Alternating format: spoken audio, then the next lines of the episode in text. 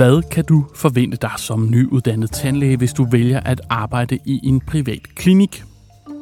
Velkommen til Tandlægeforeningens podcastserie med viden og faglig inspiration. I de første par afsnit her sætter vi fokus på det første år som nyuddannet tandlæge, og i dag skal vi give god råd til, hvordan man lykkes i sit nye arbejdsliv, hvis ens kommende arbejdsgiver bliver i en privat tandlægeklinik.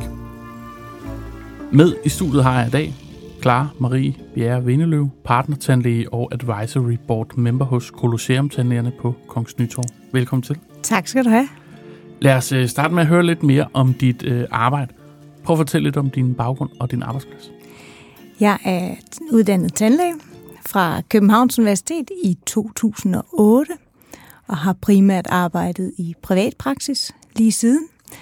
De sidste par år har jeg cyklet ind hver morgen til Kongens Nytorv, Colosseum-klinikken, og øh, er blevet partnertandlæge derinde. Og så har jeg undervist nogle år på Københavns Universitet inde på rehabafdelingen, hvor vi øh, skulle have lavet nogle broer og kroner til nogle patienter. Og så har jeg stoppet derinde, da jeg blev partnertandlæge, men til gengæld involveret mig mere i det, der er for de unge tandlæger på øh, Colosseum, hvor vi jo har en sammenslutning af mange kæder, hvor man så gør noget særligt for de unge tandlæger, der hedder Young Professionals, har man lavet en sammenslutning.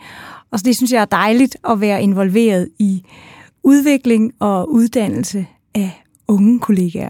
Du er jo også på vej ind i en ny rolle som øh, det, I kalder uddannelseschef inde hos øh, Colosseum. Hvad går det ud på?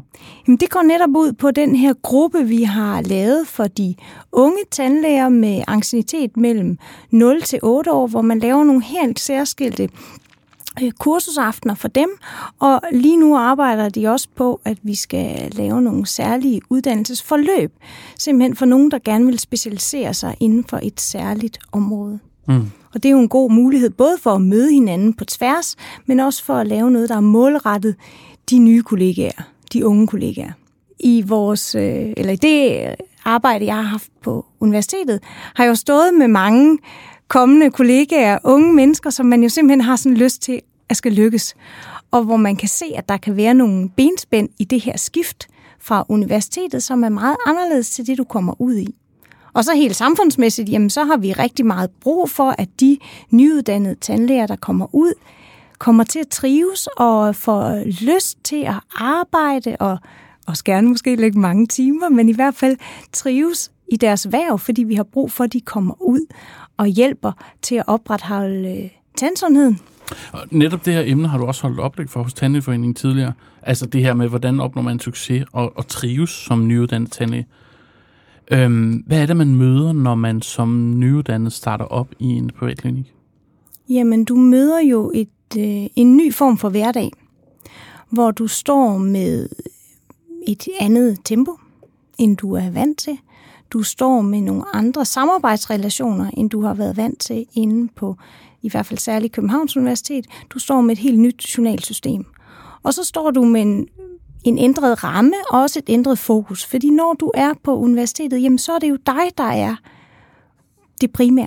Det er jo, at du bliver uddannet, at du får dine eksamener og kommer ud i den sidste ende. Og når du så kommer ud på klinikken, jamen så er det jo selvfølgelig patienten, der er fokus. Mm. Til gengæld har du mange til at hjælpe dig med at løse den her opgave, men du skal jo øve dig i det samarbejde, fordi det er nyt for dig. Mm. Samtidig med, at du står med nogle nye computertekniske ting i forhold til dit journalsystem, og skal agere i forhold til, at øh, folk skal have en regning med, hvis det er privat praksis, som du heller ikke har været vant til før. Så der er jo nogle skift, som er store.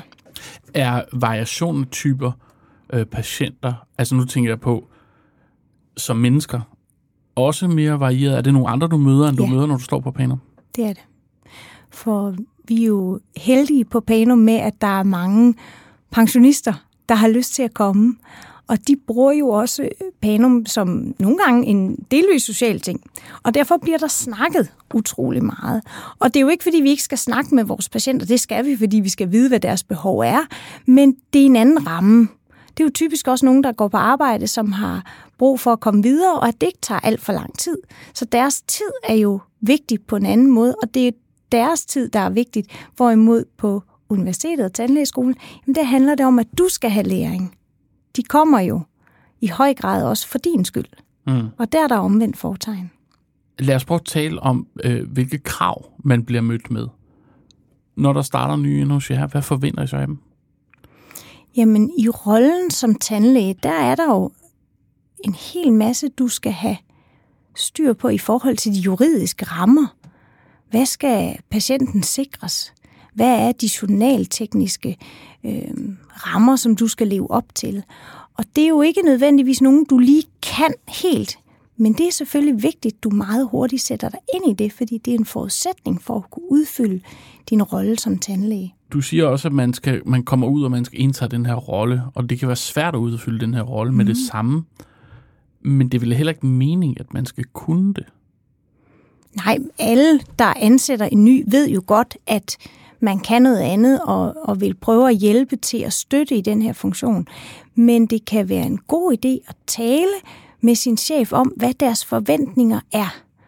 Og der er man jo traditionelt måske ikke det mest samtalende øh, folk i tandlægebranchen, fordi vi arbejder jo rigtig meget inde på hver vores klinik. Ja. Så det er ikke sikkert, der er lagt et fuldt uddannelsesprogram til dig. Det er ikke sikkert, der er lavet en målsætning. Det kan godt være, at du skal være initiativtager selv på at få afgrænset det her.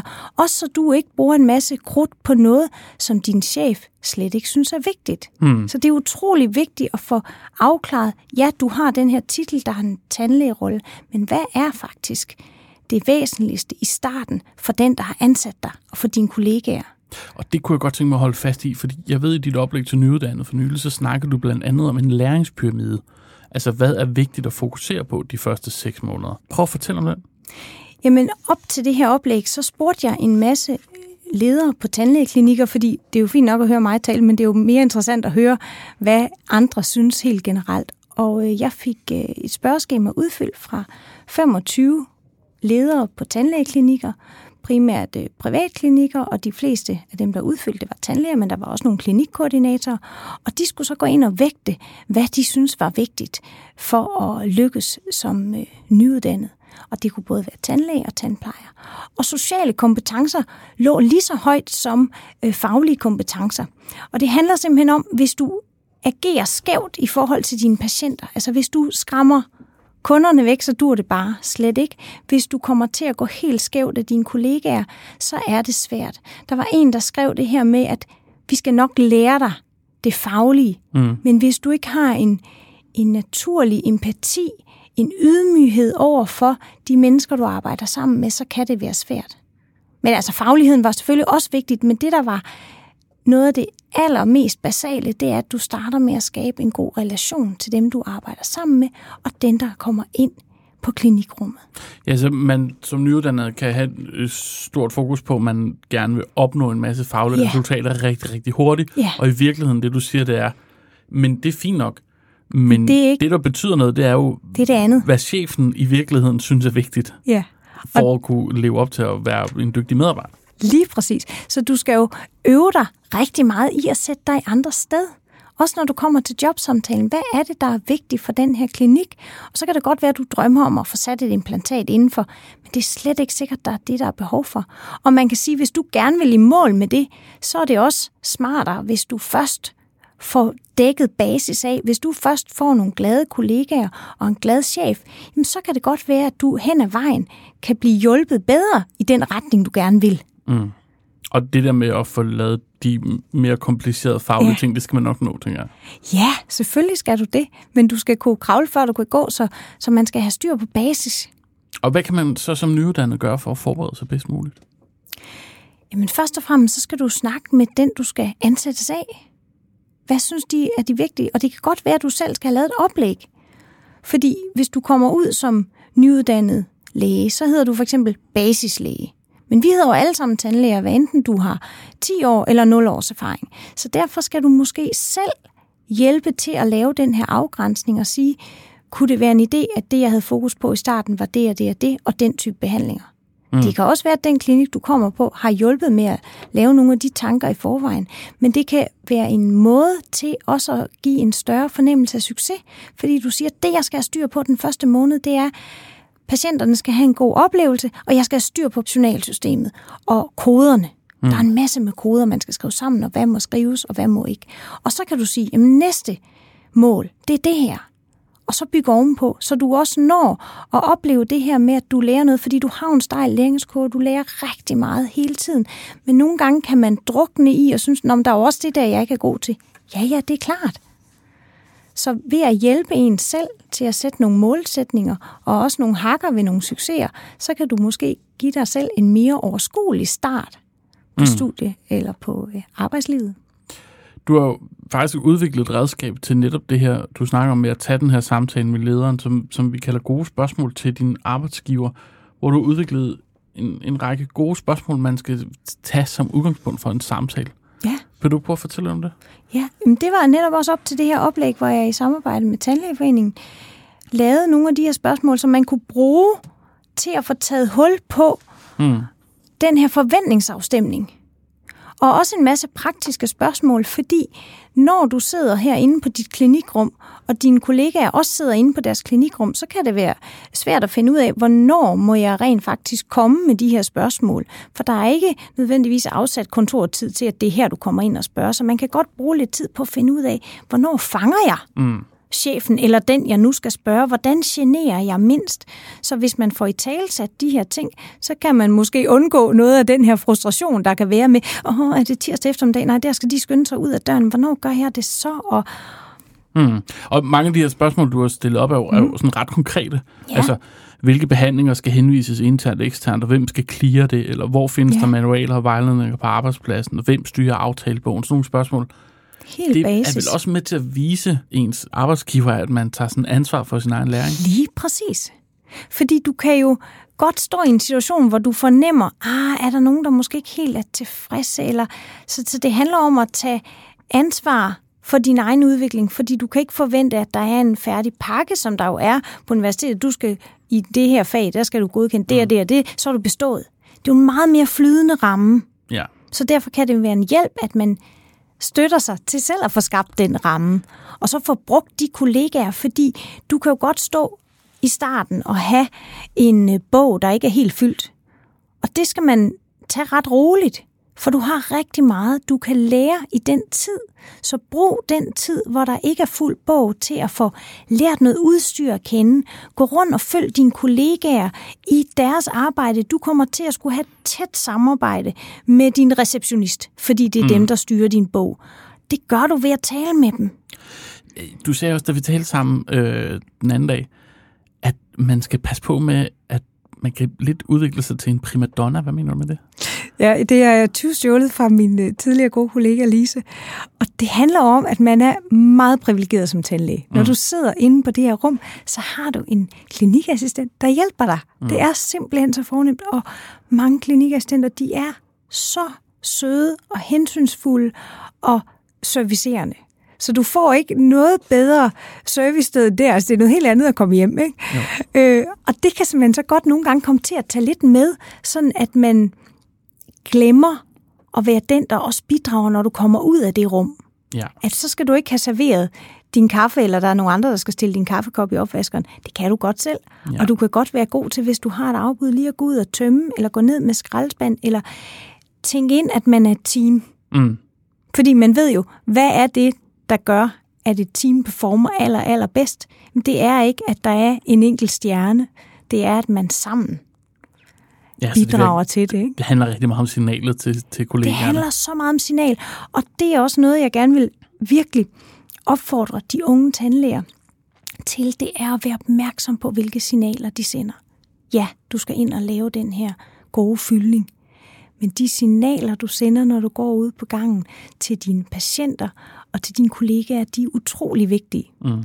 Jeg læste en sjov bog sidste år, der hed Vi havde en fest på arbejdet, men så kom Preben. Og det er erhvervssociolog Rikke Østergaard, der har skrevet den, og hun beskriver det her med, hvad vi kommer ind med energi på arbejdet, og hvordan det smitter af. Ja. Og så havde hun en beskrivelse af sit øh, første job, hvor hun arbejder som tjener i Grøften i Tivoli, og hun er så engageret, og hun gerne gør det godt, og hun går stærkt ned for at betjene så mange som muligt. Og lynhurtigt så hiver chefen hende til side og siger, hvad laver du? Jamen, jeg skynder mig. Jeg skynder mig. Nej, nej, nej, stop jo mere travlt du har, jo langsommere skal du gå. Altså, den der, den gad jeg godt at have læst for lang tid siden. Mm. For jeg har haft en dårlig vane til at gå så hurtigt på de der gange, fordi jeg synes, det jeg skulle var vigtigt. Og det har ikke været smart, fordi det er jo vigtigt, at man signalerer, at man er i ro, ja. og at man er i overskud.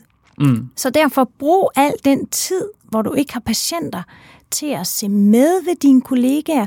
Alt det her med at formulere sig, alt det her med at skabe stemning og få patienten ned i stolen, ud igen, øh, gelejtet i den her oplevelse, for vi vil jo alle sammen gerne guides, også som patienter, vi vil gerne gøre det rigtige. Mm. Og der er det jo en hjælp, hvis der er nogen, der sætter en tydelig vej.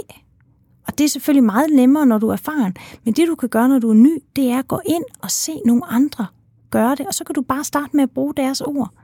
Dine dygtige tandplejere, gode kollegaer, dem ude i receptionen. Hvad er det, der bliver sagt? Ja, og så ser du noget andet, den anden af det, vi snakker om, læs manualer. Ja. Prøv at forklare det Jamen, øh, tandlæger er nogle gange lidt dårlige til ikke at læse det, der står i brugervejledning. Og det mm. skal man selvfølgelig gøre. Mm. Og det skal du i allerhøjeste grad gøre, når du er ny. Så du skal forberede dig så godt som muligt på alt det, du kan indledningsvis. Ikke? Ja. For læse øh, hvad det hedder, patienternes journaler igennem, læse op på, hvad du skal, og finde ud af, hvad de har på den klinik. For det kan godt være, at de har et andet materialevalg, end det, du har været vant til at arbejde med. Ja. Og så er det jo øh, vigtigt at så sætte sig ind i det, der er nyt, og ikke starte med at sige, nej, hvorfor har I ikke det? Øh, det er da også for dårligt. Og man vil ikke formulere sig helt sådan, men man kan godt komme til at være lidt kritisk. Og det handler jo bare om, at man er ny, og man vil gerne gøre det rigtigt. Mm. Og man kender måske en skabelon for rigtigt. Så hvis man ser noget på en anden måde, så vær nysgerrig på det. Nej, hvor interessant. Det har jeg ikke mødt før. Hvordan bruger I lige det? Og så er det vel også en måde at investere i sin egen viden. Altså, yeah. hvis man er den, der kan alle manualerne, så er det den, andre går til. Ja, lige præcis. Ja. I forhold til de sådan rent ansættelsesmæssige forhold, er der også en del forskel på at være i en privat klinik, og så være ansat for eksempel kommunalt. Vil du prøve at fortælle lidt om vilkårene i en øh, privat klinik? Det, der er i en privat klinik, det er, at der bliver du typisk ansat til stoletimer. Mm. Det vil sige, at man, man skriver kun den tid ind i kontrakten, hvor du forventeligt har patienter. Og måske frokost. Men du har jo mere tid end det. Og så skal du finde ud af, hvordan du forbereder dig. Og ja. ligesom selv lægge det ind i skemaet. Jeg havde en periode, hvor om tirsdagen, så havde jeg fri med patienter igen kl. 12, så det var der, jeg lagde tid ind og tænkte, det er her, jeg følger op på forsikringssager, øh, folk, jeg skal ringe til, kigger ugen igennem, så jeg ligesom havde skemalagt det. Ja. Der er nogen, der møder ind tidligt, der er nogen, der gør det, men den er ikke lagt ind på forhånd, så det skal du selv finde ud af, hvornår du gør. Du snakker også om det her med professionslønnen. Mm. At det for mange nyuddannede kan det jo være svært at vente til. Hvad er din bedste råd til, hvordan man forholder sig til det? I modsætning til SU, så er det utroligt dejligt at få noget løn. Og i og med, at der er mangel på tandlæger, så er der øh, formentlig ikke mangel på patienter helt overordnet set. Og så længe du laver noget, så går alt fint. Men man kan godt, sådan synes jeg i hvert fald selv, at det kom til at fylde rimelig meget i starten. Og det handlede ikke om, at man gerne ville tjene mange penge, men det handlede bare om, at man var hele tiden i tvivl om, mm hvad man fik, og var det en god måned, eller var det ikke, åh oh, nej, nu er der ikke nogen i stolen, og, og hvor mange timer skal jeg have, for at det er nok? Mm. Fordi jeg kan godt lave sådan et, et estimat på, at det er så mange timer, men hvis der så ikke er nogen i x antal timer, så går det ikke alligevel. Så det kan give sådan, det kan flytte fokus lidt fra at bruge tiden, hvor der ikke er patienter, konstruktivt. Ja, fordi man tænker, at man i virkeligheden ikke tjener nogen penge her, så man har fri. Ja, og, øh, og det kan også godt være, at du har aftalt med din chef, at du ikke er forpligtet til at blive, hvis bogen ikke er fyldt, men det kan være utrolig godt at afklare øh, på forhånd, fordi du kan jo godt sidde som helt nyuddannet, og hvis du så smutter to timer før du principielt har fri, fordi nu er der ikke kommet nogen på, og du samtidig har en chef, der siger, jeg har brugt rigtig meget tid på at lære det her nye menneske op, den her nye kollega op, så det kunne være dejligt at få noget igen, ja. ikke? at der blev investeret. Så det sender ikke så god en signalværdi, og jeg må gribe i egen barm, fordi da jeg som nyuddannet arbejdede inde i centrum, inde ved Rådspladsen, så kan jeg da huske, at jeg gik ned på strøget Og i dag tænker jeg, hold da op, det var måske ikke lige det smarteste at gik hjem før, og jeg tror også, vi fik rykket patienterne for, at jeg kunne gå tidligere. Altså, det ville jeg aldrig selv synes var okay i dag. Nej. Men, øh, og det var jo ikke ond vilje. Jeg vidste bare ikke bedre. Nej. Til gengæld cyklede jeg ud til en anden klinik og så med utrolig mange timer frivilligt, men jeg gjorde det ikke der, hvor mit primære arbejdsplads var. Og det var jo ikke taktisk. Nej. Men det, jeg hører dig sige, det er også, at i virkeligheden, så skal man måske bare lægge det der lidt til side med, at man Ja. er professionsleder og ikke tænke så meget over, hvad jeg løn for, hvad jeg ikke løn, hvor mange timer, hvor mange Ja. dage er der nu, hvor mange patienter har jeg i stolen, fordi Man Det skal, skal nok gå. investere i at blive dygtig og lære noget, og især hvis du står som nyuddannet og måske ikke har små børn og derved har mere tid, ja. så invester din tid i at lære noget og suge til dig og få erfaring. Besøg dine teknikere, besøg kollegaer. Altså, hvis man kommer og spørger ydmygt, om man må se med, altså hvis du har en, du henviser til, og du spørger, om du må tage med ind og se med den patient, du henviser, så må du sikkert godt. Altså, mm. så brug den der tid på at samle erfaring og få inputs. Det og så, mit... og så lade være med at stresse over professionen. Ja, det skal nok gå. Hvilke ulemper kan der være ved at være i en privat praksis? Du skal jo lære at tale om penge med dine patienter. Og det skal man øve sig i. Og det, og det ved jeg ikke om repræsentativt, men, men det der med, når folk kommer ind, og der, er- de har knækket en tand, jamen, så er det jo ikke din skyld. Nej. og så må du godt sige, hvad der er behandlingsmuligheder, og, og hvad det koster. Altså, man skal, man skal prøve at lægge det her fra sig med, at, øh, at det ikke nødvendigvis er din skyld. Og så skal man øve sig i at fremlægge mulighederne, Mm. hvad det koster, og hvad forlemper og ulemper ved, så patienten kan træffe sit eget valg på et oplyst grundlag. Informeret patientsamtykke. Det er det, du skal. Ikke? Det er vel også noget med, hvordan man kommunikerer det, at man ikke siger sådan, ja, det bliver sådan, åh, 1000 kroner. men, Ja, at ja fordi sådan man selv at synes, sige- det er svært. Ja, præcis, ikke? Og, og det skal man øve sig i. Og det er også, fordi man kommer fra SU, så der er meget, hvor man tænker, uha, Det er mange penge, det er. Ja.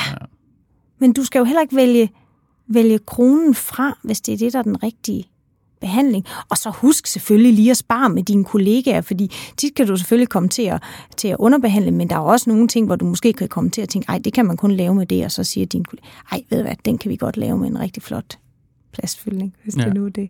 ja. Hvad er dit bedste råd til en uh, ung nyuddannet, der står over for sin første ansættelse i en privat praksis? Jamen, tillykke. Hvor er det dejligt. Vi øh, glæder os til, at du kommer. Og kom med god energi. Bidrag med dig selv. Fordi du øh, er jo ikke bare en, der kommer og skal lave tænder. Du kommer som et helt menneske på en tandlægeklinik, og oftest er den jo ikke så stor. Så du skal indgå i det fællesskab. Øhm, og bidrage til at løfte og udvikle. Selvfølgelig er jeg godt klar over, at du i starten skal, skal fokusere på at kunne det basale, men du kommer med alt muligt, som du kan bidrage med som person. Ikke? Hmm. Og så selvfølgelig være velforberedt. Gør dig umage. Vær ydmyg. Og det behøver ikke, at man skal tale sig ned over gulvbrædderne. På ingen måde. Men vær ydmyg over for opgaven og den erfaring, de andre har, su sug til dig. Altså, jeg synes selv, det har været så interessant, hver gang man møder nogle ældre tandlæger, få deres historie, så man får bredde på, at man kan være tandlæger på mange forskellige måder. Og derudover, så kan du med fordel jo gå ind og læse alt det gode materiale, der er på Tandlægeforeningens hjemmeside, både om at starte et job, om at være til jobsamtale, men også at læse op på de regler, der er i forhold til journalvejledning. Du kan også gå ind og læse på Djøfs hjemmeside, der har en masse gode råd og vejledninger til refleksioner, inden du skal til jobsamtale, om hvordan du træder ind. Og det handler mere om, hvordan du er som menneske, og komme med eksempler på, hvad det er, du siger, du kan, eller hvad det er for nogle karaktertræk, du har. Så kan du også med fordel se to TED-talks. Der er en, der hedder Speak Up, som handler om det rum, vi har til at tale i, som er varierende alt efter, hvilke stjerner vi har på skulderen og hvor vi er. Og det er indsigtsfuldt og tager ikke særlig lang tid og er rigtig sjovt. Og også en med positioner i forhold til kropssprog, som man også med fordel kan se af Amy Cuddy, tror jeg hun hedder, der handler om, hvilke signaler vi sender, alt efter hvordan vi står og, øhm, og bevæger os rundt i et rum og taler. Ved du hvad, det sørger vi for, at vi ligger i, øh, i podcastens episodebeskrivelse et lille link til de her TED-talks, du snakker om det materiale der. så folk de kan blive øh, klædt godt på. Det lyder godt. Jeg håber, det kan bruges. Det var alt, hvad vi havde valgt at bringe i den her udgave af podcasten. Tusind tak til øh, dig, Clara Marie. Det var dejligt, at jeg måtte komme.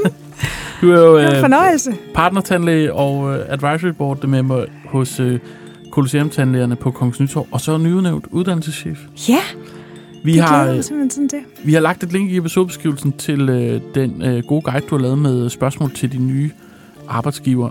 Øh, og så vil jeg sige til dig, som lytter, vi har flere podcasts på vej på kanalen, så husk at følge os. Det kan du gøre både i Apple Podcasts, Spotify eller hvor du ellers lytter til podcast.